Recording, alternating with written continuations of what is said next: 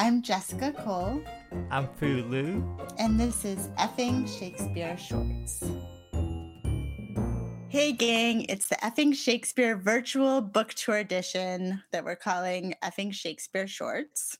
We're talking with authors who have books out right now, right this second, when it's very hard to be out in the world with a new book because we can't actually be out in the world unless you are trying to get your acrylic nails fixed or your haircut, I guess, in certain states.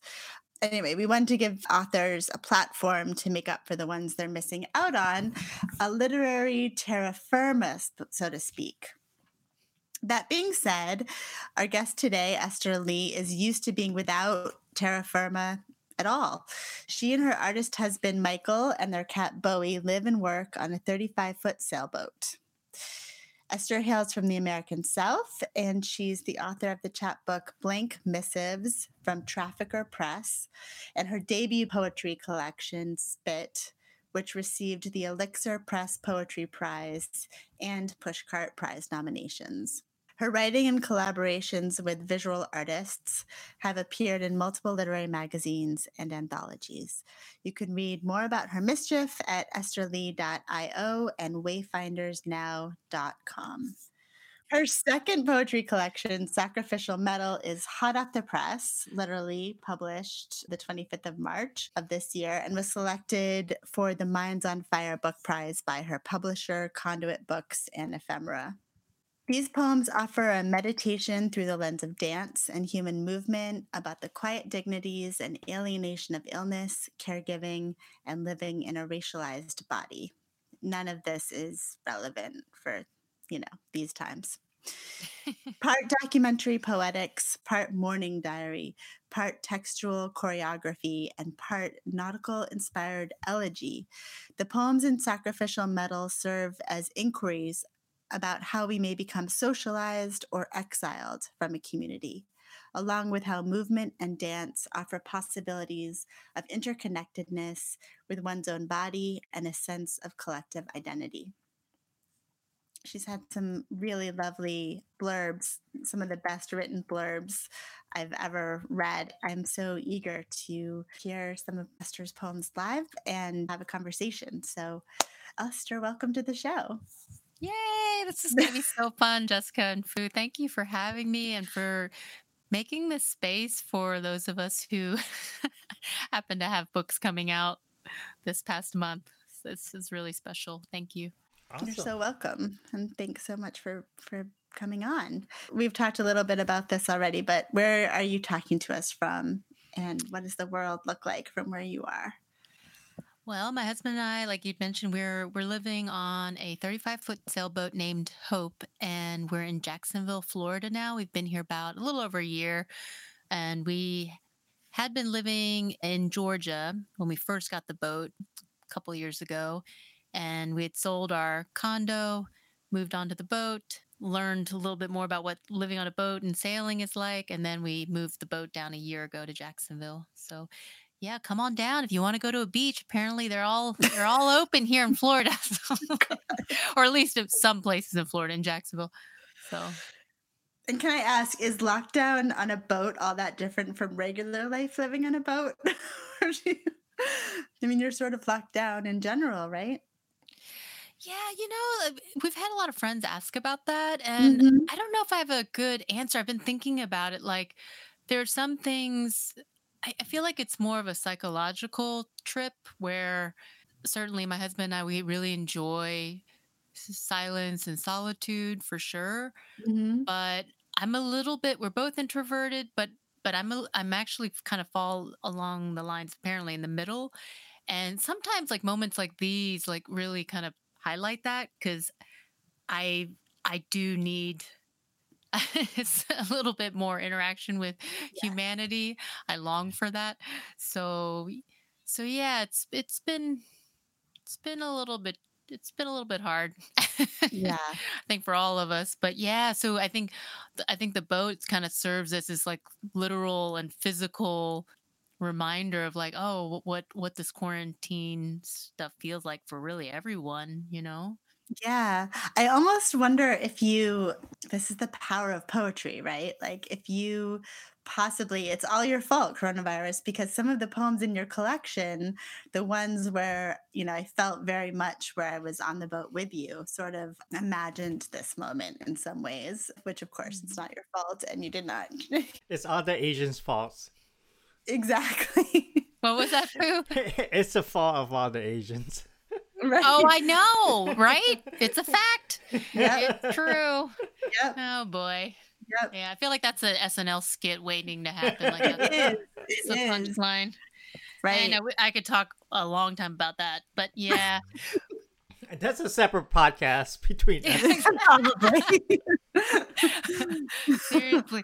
But yeah, I just feel like the I don't know, I some of the obsessions, I guess, or and themes in the book, I've I've been thinking about in light of what's going on. Like, wow, it's kind of s- strange that yes, you know, there's a lot of emphasis on touch and yes. how to define that, and yes. and especially in light of when the receiver or the recipient is, you know, has physical or cognitive stuff going on, and right. just the complexity of that. So it's like and I think the larger question I'm was trying to ask is like when you're like when you're trying to connect with someone or show compassion, like how we define that? Because oftentimes at least for me it's like it's often you know you get some kind of signal back like oh i really love that or i enjoyed that. You know it could be that literal but when you don't get that, like how does that necessarily change the implications of that act or gesture? Yes. So that I don't know. That was made that made me really curious about it. It is really, I mean, it's almost eerie reading your poetry like during this time. And this is certainly, I mean, if people are wanting to have beautiful language and all of the the energy of of this in, inquisitive and inquiring mind around a lot of the things that we are dealing with right now and i'm sure it would be moving and important at any time but there is something really I, I don't know, I, I felt incredibly healing and evocative about reading your poems during oh, this time of, of, physical distancing.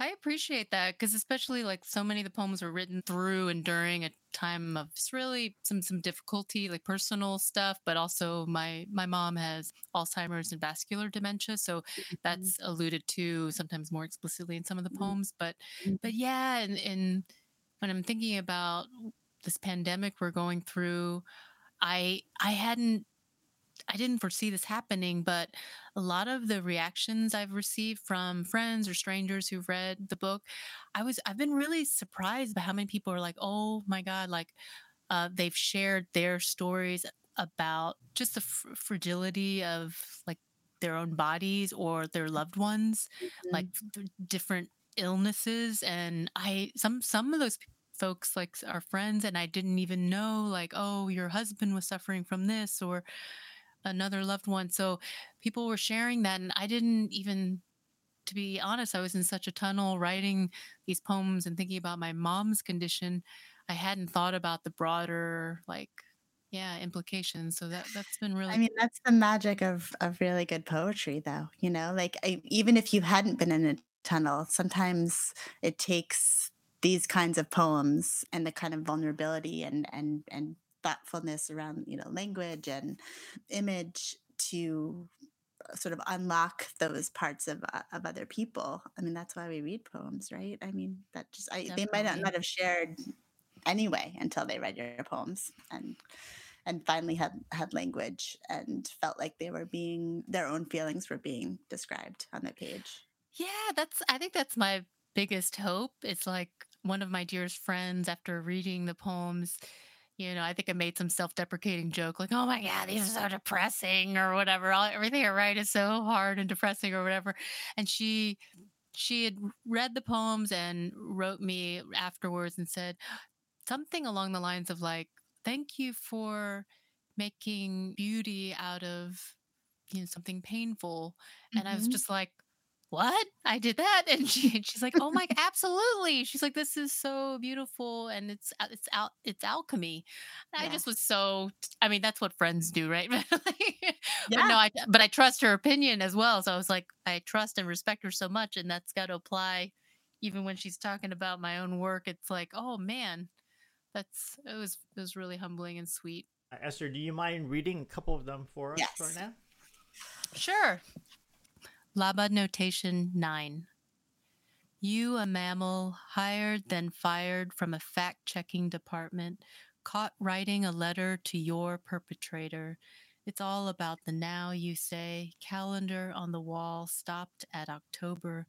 Maybe you are tired of escapes, but what you wouldn't do to see what you never see in reverse, skyward rain, teacup reassembling and jumping back onto the counter, weight of the earth not killing, which you think means a living system pre adapted, an arrow ceasing to exist. So gorgeous. If I could read another one, I'll read one that has, it's a little bit more um, overt about some of the themes we talked about. Mm-hmm. And Labanotation 18. To her doctor, she says, not in Korean, but in English, the sky's the limit. You've never heard your mother say this idiom of good luck and promise. She mentions nothing else, nothing about never having had this nor that. Pointing to Tyler, who works the front desk, his handlebar mustache, she says, You are handsome, but you'd be more handsome without that. You ought to remember with boundless potential, behaviors are an expression of need. There is no limit. Like her, you reach out over strained passages. Now the waiting to find out what happened is over. What you'd like to give her feels slightly impossible. Day one, your voices distilled in water, the sky without limit, anchor as a verb that's one of my favorites. That one and, and number 13, actually. I just adore 13. Oh, yeah. Um, I love yeah. hearing like what resonates more with people. Oh, oh yeah. Cool. I mean, it's the dance. I mean, how, like, talking about, you know, how poets see the world. Well, let's let's talk about caretaking and and grief and illness and and with Fun an admixture of dance. You know? yeah, it's like it. yeah, it's like a mishmash that somehow yeah exists in my brain. Together. It's so cool, so cool. And I yeah I'd never heard of I can't think of his first name. Laban is it Rudolph? No. Yes, I had neither. A, a student of mine several years ago, we just had this conversation, and she brought him up, and she's a dance minor, and I think the timing when someone introduces something to you that's new yes. and it just I couldn't stop thinking about this dancer. He's a dancer and dance theorist and he mm-hmm. created one of the earlier like dance notation systems. And so of course as a non-dancer I was thinking like how the hell do you how does how does one notate dance and and really human movement like how mm-hmm. how people move through space so yeah and and i've had a little bit of a joke where sometimes some uh, during a certain moment i'll think to myself oh if aliens were watching us now like what would they be thinking like just trying to think look at something very objectively and how mm-hmm. human beings are moving through a space so i think i already had that inclination to to pay attention in that way. But when the student brought up Rudolf Laban, I was just so captivated. So neat. And the word Labanotation is just such an amazing word because it has lab in there and, and his name, obviously, and notate. It's just so cool. Well, thank you. And I'm a dancer and I've never heard of it. So I thought that was really neat. Oh, too. Oh, you are? yeah. Oh, yeah. Oh, cool. We'll have to yeah. talk. I want to talk to you about more about that because I've I had the great you know fortune to connect with different dancers and mm-hmm. I was just mm-hmm. i'm in such awe of dancers i i think dance is one of the, the artistic forms that i when i see a performer i just it's very rare i don't break down into tears i just yes. there's something that's just so just this pure distillation or something like i just feel it so immediately um, mm-hmm. it's very powerful it's probably the yeah. thing that's possibly most like poetry. I mean, I know music is also because the, the rhythm of, of speech that's so emphasized often in poetry or, or laid bare. Like it's always there, but revealed. So did but you think, have a background in dance first or or did they kind of come well, I started dancing when I was four, so I dance came first. But I just and I love reading about dance also. Like I don't know if you've read Zadie Smith's Swing Time, but it's yes. um, so it just makes me so happy that book. I I think it's a good book anyway, but I think because it's about dance it's just it's a like it's just amazing to me amazing yeah. to me what she does with dance in that book um seriously um, so masterful oh. and so how were you thinking about how dance functioned in your collection I, I think at first i was like delving into a lot of like kind of more intellectual research but then i started connecting with dancers. I collaborated with a dancer in New York too, mm-hmm. virtually, mm-hmm. and we ended up creating a couple pieces where she improvised on video. It was so beautiful. I was so in awe that she was willing to do that. And we displayed those pieces with some of the poems. So we were trying to, you know, respond to each other. And I had never, I've collaborated, but not in that way before. So that was kind of the opening for what would turn into all these these series of poems and this book but yeah i i have a little bit of ex- just a teeny bit of experience in dance and like i said I'm, I'm, if anything i'm such a huge admirer of the art form so mm-hmm. that coupled with like okay seeing very visceral kind of transformation of my mom's physical and cognitive condition and decline yes. and then to be honest like a few years ago i was going through some physical stuff too like it was due to chronic stress in my former mm-hmm. career as, as in teaching. Mm-hmm. And so I had never experienced that kind of magnitude of like, wow, my body is just screaming at me to something's got to change. So that was super humbling and alarming, like just going to all these doctor's appointments and they didn't understand what's happening. And I, you know, I was oh, passing oh, wow. out and oh, all wow. that. So I was just like, wow, okay, you know, here I am I thought seemingly pretty healthy. And yet, you know, these things that we internalize, like we all know, of course, like the things that we internalize for better or for worse can have a direct uh, correlation to how our body feels. Yes. But I think that was the biggest lesson in my life where I saw that happening. And it really compelled me to make a change for the better. And and actually led to the this life yet on our boat. So oh, yeah, oh, that's so neat. Oh, that's so cool. Yeah, I love the line in number 13 geometry shapes you into compliance. And that seems to me applicable both to being molded into a dancer and this sort of grown woman in sensible heels that you have in the poem. No, I appreciate that because I was thinking about like a dancer's body. I mean, as a, a, fan and admirer of dance, I was thinking, oh, I get to, you know, luxuriously kind of appreciate a performance. But I think through thinking about dance more and and talking with dancers more, I started to appreciate like, oh my gosh, like what what does their body go through and to give us that that art, you know? And right. and it reminds me of a friend who she was talking about pregnancy in that way too, like how tr- kind of God, like, tra- traumatic. So yeah, that's how how so yeah, and of course at the end, you know, the, the outcome is incredible and miraculous and beautiful but just to get there like I, she was arguing like i don't think we talk enough about like really truly how traumatic pregnancy can be on a woman's body and it can be lifelong after mm-hmm, that too for some mm-hmm, for many women mm-hmm. so, yeah. well i never thought of connecting dance training in pregnancy, but it's so true. I'm like, yes, you get transcendence at the end, but whoa. And, you know, the dirty diapers, but yeah, that, that, that sacrifice and kind of that legacy on your body. And I just, I just find that really fascinating. And You mentioned the title, so that yeah, me, yeah.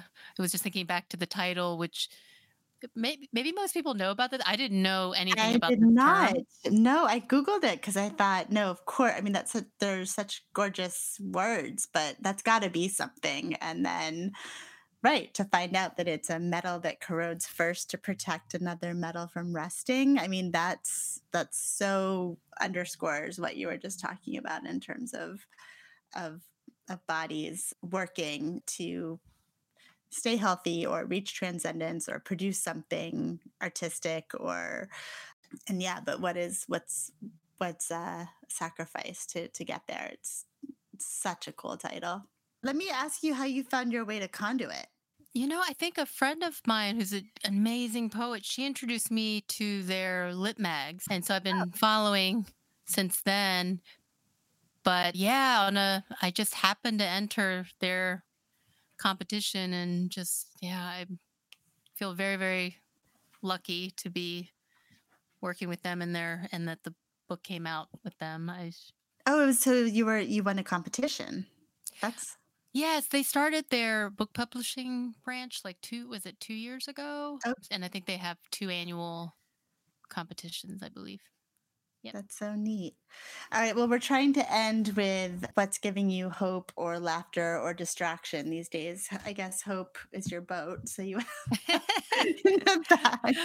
we didn't even name the boat. She was already named then. We just we kept it. And my husband and I were pretty dark humored, but we're like, you know, that kind of that kind of works because I think we need some some of that. So yeah, we we just kept her name.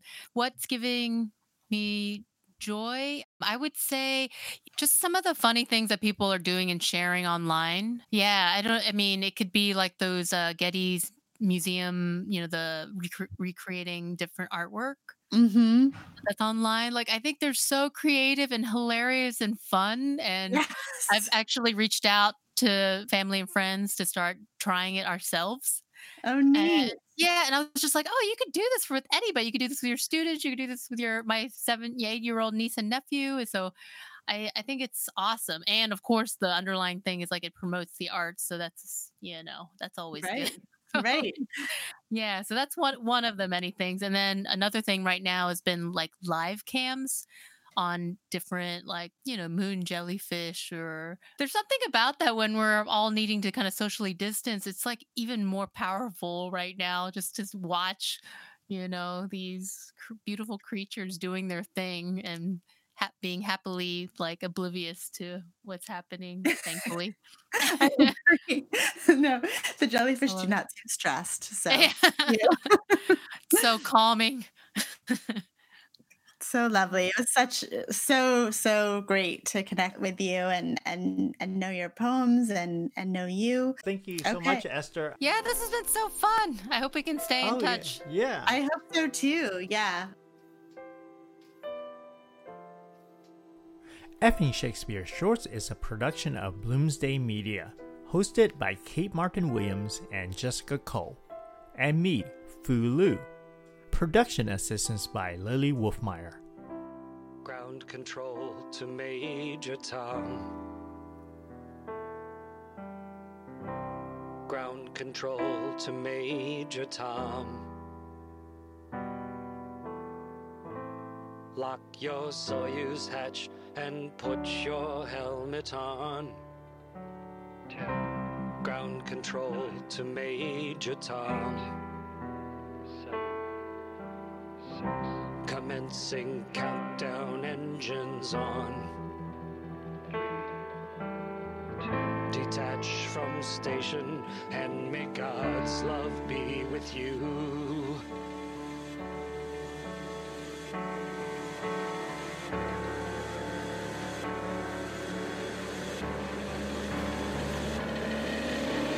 This is ground control to Major Tom.